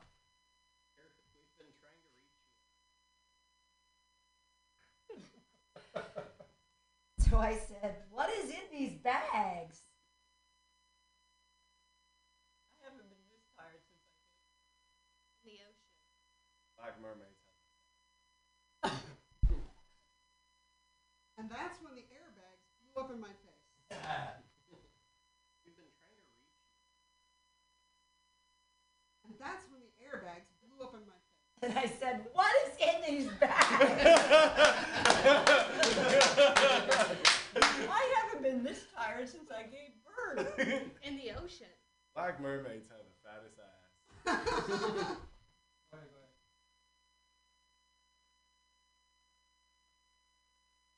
So I was scrolling through Twitter about the Disney remake.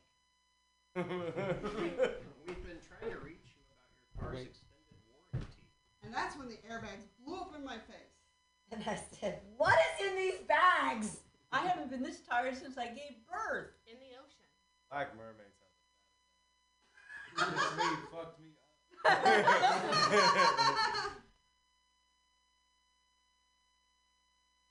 Just then, I started hallucinating a phone call.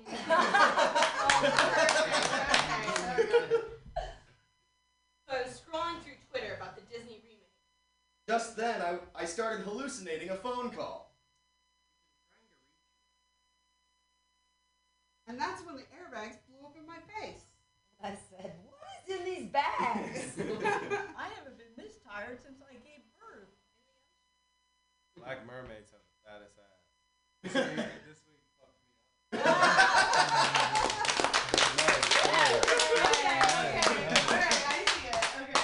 So in stand up, if y'all notice, if you're on stage and you're trying to be funny, like you're like, I'm trying to be funny, the audience is gonna read it because the audience is very connected to your. So they're gonna know you're trying to be funny, and it's not gonna come off as funny. Same goes for improv. If you're on stage and you're trying to be like, they're not gonna, they're not gonna think. They're gonna be like, you're trying, right? So um, improv, there's a saying where it's never um, jeopardize the or compromise the integrity of the story. Right? And so the story is more important than the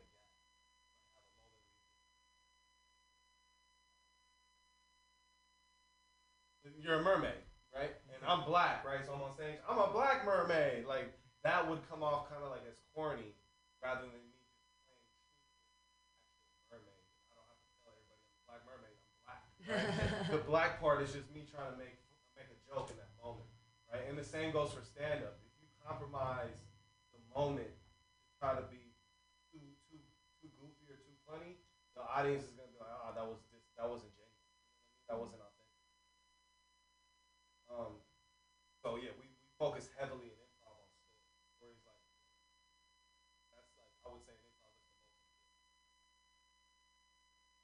have this thing called ROW. R is R O W. It's character, relationship, objective, where, and emotion. Character.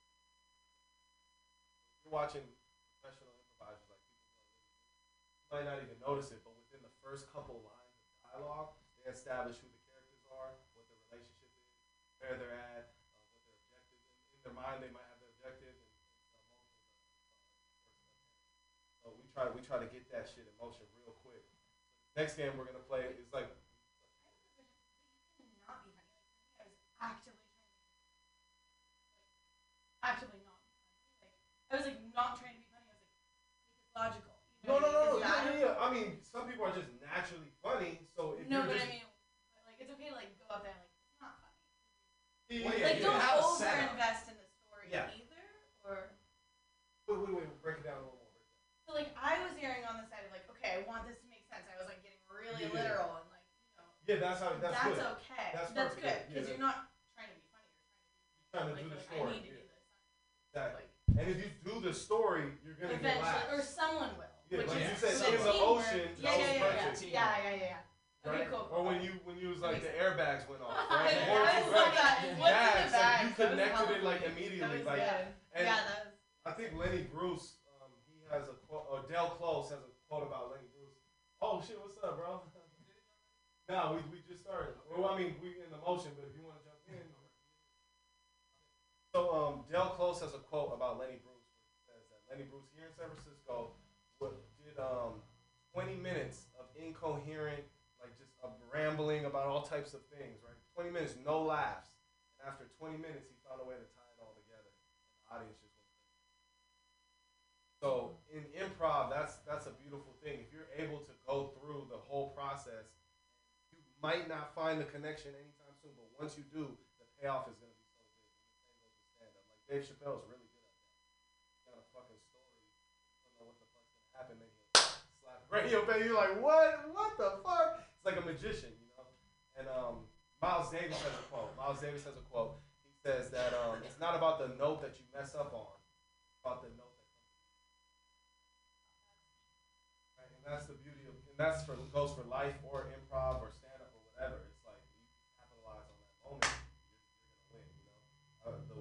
got a beer bottle thrown at her head. I don't know what she said afterwards, right? But if she had some smooth ass comeback, she could have won that whole fucking audience right there in that moment. Uh, It's unfortunate that that happened. I almost got attacked the other day, which was crazy, on stage on Friday, almost at the nursing home. yes. Oh, shit. That happened after I left? After you, oh, you weren't there. wasn't there. Oh my was- God, By a you senior? just left Oh my By a senior? By a senior. So Which one was it? so you know I do I do a oh, thing I call it aggressive compliments. So when I'm on stage, I don't roast the audience. I like compliment the shit out of them. But it's funny because I'm like hella over the top Yeah. of it, right? And so I was doing that to the elderly people, and they're laughing, they're joking, right? And then I get to this one woman, and I she has dementia. So like, like all all respect, I understand why she went crazy on me, but she like took it the wrong way where I was complimenting her. I was like, oh, you you you look amazing. She's like, don't say that. I was like, okay, I'm sorry. you know, right? And then she just started going crazy and she started throwing things. It's on video. I got it on video. I'm gonna chop it up put it on TikTok. she starts throwing things and then she gets up and starts trying to rush me. But by then, like security's there. Security's trying to stop her, and she's like. I don't say anything about you being black. yeah, and I'm like, what? Where did that come from? that happened. So um, let's- Wow. this next game is called Cla- Hoppy Hoppy. This next game is called Classic Twosome. No, it's not sexual. So what's gonna happen is we're just gonna go in a circle and in pairs we're gonna name two people or two archetypes or characters that you may find in a movie, right? The di- so I'll go the disgruntled detective. Uh, the new cop. Classic twosome. Uh, time traveler. Uh, the one who makes the time travel machine. Classic twosome. Hot chef.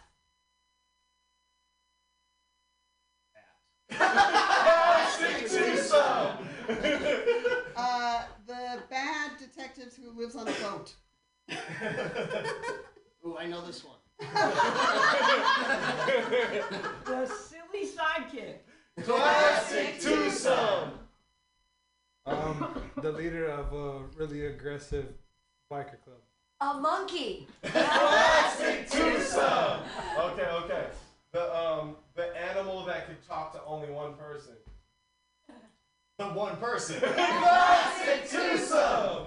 The painter who's also too horny.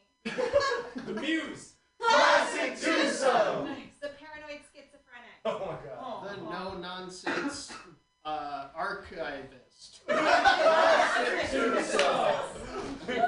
Uh, the stuffy historian. Stuffy? Yes. A uh, overeager librarian. Classic twosome. Let's see. Um, the lonely black sheep of the family. Kevin Bacon. Classic twosome. Okay, let's up it to three. Let's up it to three. All right. Um, the um, the the the the, the knight in shining armor. The horse. The hot babe. Classic threesome. the delicious pizza. The pizza delivery boy. The little table that goes. Classic threesome. Uh, the um, the medieval knight. Uh, the medieval horse. And the drunken crowd. Classic threesome. The hot teacher. The, the student who, in his mind, thinks he can fuck the teacher but can't. The, stu- the student that is actually fucking the teacher. Classic threesome. The goofy marine animal that is actually like leading them around. Serious marine animal. The iceberg. Classic threesome. Yo. The the grumpy Vietnam vet who's always playing pool. The guy to whom he owes a lot of money. Uh, the pool table or the pool billiard bar owner. owner. Classic threesome. The jealous stepsister. Your mom. The new guy who in the neighborhood who wants to take her away from the mom. Classic threesome. Cool, cool, cool. So this next game, right? Um, we're gonna. It's called I Am a Tree. Y'all play I Am a Tree? Yeah, right? Yeah, possibly. Cool. So then me, you, and you go first, right? Okay. I am a tree. I am a bird. I am a squirrel. I will take the squirrel. I'm a bird. I'm a tree. I'm a poacher about to shoot the bird. I'll take the tree. I am a poacher. Uh, I'm an elephant. I'm the poacher poacher. I'll take the poacher. Poacher. so here's what happens. stay? It works. Yeah, you stay. Okay. So it works in cycles of three. When you take somebody, the person who starts the foundation, which is you, you're the elephant. You take whoever one of the two people who join you. You take one of them away with you. That doesn't mean that you pick them and they're better. It just means that we're starting a new cycle. Right. Uh-huh. That's all it means. So two people, you come and you add to this story, this imagery, whatever it is. So if you see an elephant, the first thing that comes to your mind, whatever it is, you just add on to this painting. So elephant stays. The elephant stays. The elephant's still so an elephant. The elephant's still an elephant. So if I come up, I'm the elephant's trunk, right? And then so I'm the elephant shit, and then you pick, you pick what you want, right? And if it's something as like as specific as an elephant's trunk, then you it once you leave, then I'll just be like I'm a nose. Oh. okay. To make it simpler for everybody else, right? Cool. So, Okay. I'm an elephant. I am the terrible circus guy, but rotor guy. Uh, I'm a giraffe. Oh, yeah, you you go. step off. Okay. I am the terrible circus owner guy. I'm a person from PETA with a bucket of red paint. I'm the clown. I'll, I'll, I'll take uh, PETA. And then you say I am a clown. I am a clown. I'm depression. I'm the scared birthday going. And then you pick who you. Uh, Um, I take. The, oh no, I, I leave depression. I'm depressed. I'm Prozac. I'm a stand-up comedian. I'll take Prozac. I'm a stand-up comedian. I'm uh, a chicken wing and beer painter. I'm dementia.